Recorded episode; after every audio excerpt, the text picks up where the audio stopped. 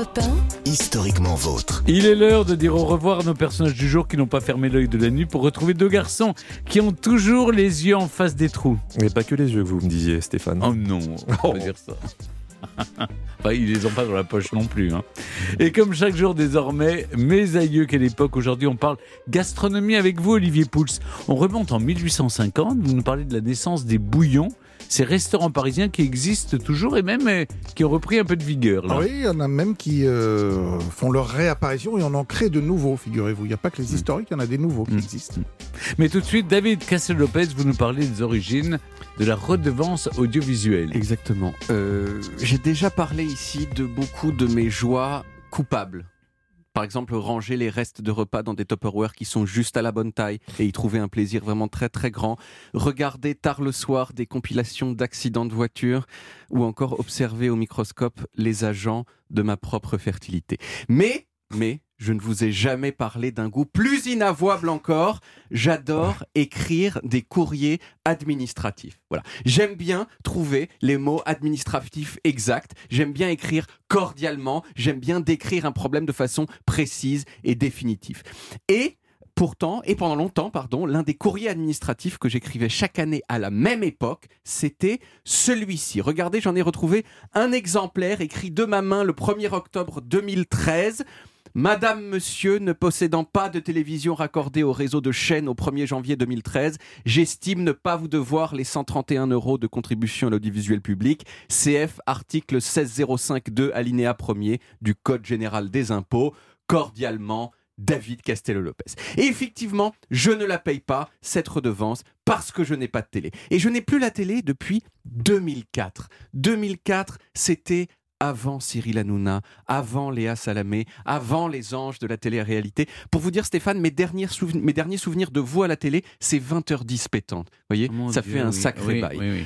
Donc, vous ne vous regardez donc jamais je, ben Non, très très... Enfin, si sur Internet, mais ah jamais oui. à la télé euh, moi-même. Alors moi, je ne paye pas, mais tous ceux qui ont la télé chez eux, ils doivent payer. Payer pour avoir le droit euh, de regarder Fort Boyard, payer pour avoir le droit de regarder Samedi d'en rire avec Jean-Luc Lemoyne, payer pour avoir le droit de regarder Secret d'Histoire. Ça vous coûte à peu près... Euh, il y a quelques années, c'était cent trente, maintenant c'était plutôt cent quarante ces dernières années. Ça peut paraître beaucoup. En fait, c'est assez dans la moyenne des pays qui ont une redevance, euh, parce qu'en Suisse, par exemple, c'est trois cent cinquante, vous voyez, ouais. puis, euh, ah puis, oui. le, puis à la télé suisse. Bon, euh, ça me paraît quand même assez justifié les trois cent cinquante euros de la, de la télé mais suisse dans le sens, voilà, suisse, dans le fait, sens où hein. je travaille, où, je, où j'y travaille, euh, et donc, donc ça m'arrange. Paye avec ça. Exactement, oui. Il me paye avec ça. Mais alors, qui a inventé cette redevance audiovisuelle? Eh bien, pour savoir, il faut remonter jusqu'aux années trente. À l'époque, le média qui marchait bien, c'était pas encore la télévision qui, qui en gros n'existait pas, mais c'était la radio.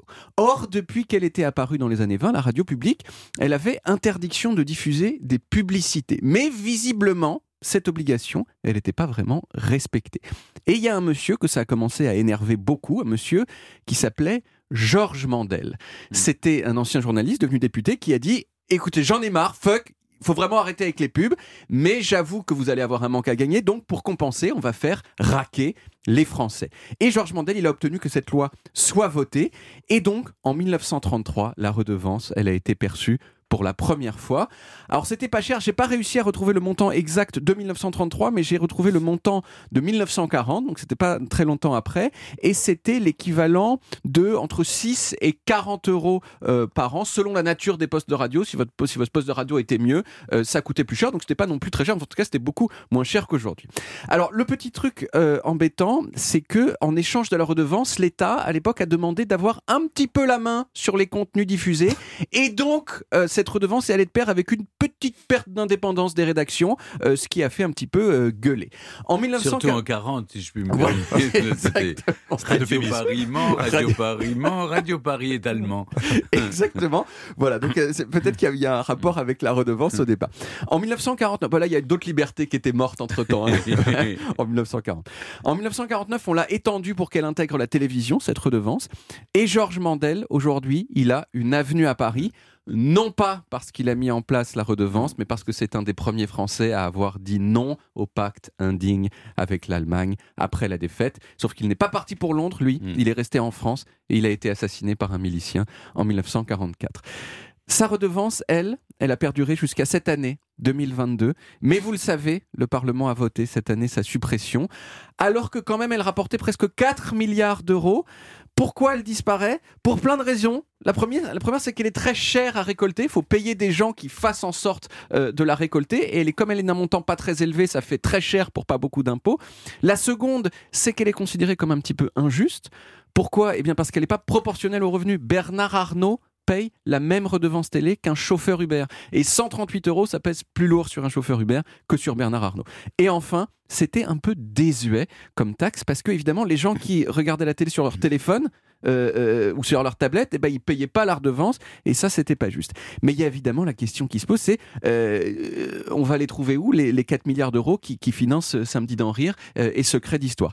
Et là, il, faut, il faut bien ça, ouais. Il faut, il faut bien ça, ouais. Et là, c'est pas clair, mais disons que la piste la plus probable, c'est que ça soit intégré directement budget au budget de l'État. C'est ce qui est prévu. Voilà. Moi, j'avoue que la disparition de la redevance, ça me fait un peu de peine, parce que je pourrais plus écrire chaque année euh, mes petites lettres. Après, je peux éventuellement continuer, même s'il n'y a plus de redevance, juste pour le plaisir d'écrire des phrases administratives. Vous allez encore me dire que je suis fou et que je ne suis pas bien, qu'il faut que j'aille me faire, me faire soigner. Mmh. On ne le dira pas. On ne le dira pas. Merci beaucoup, David. On retrouve les origines en podcast sur toutes les applis audio et en vidéo sur YouTube, Dailymotion et sur le site europe un point f r. Europe un, historiquement vôtre, avec Stéphane Bern.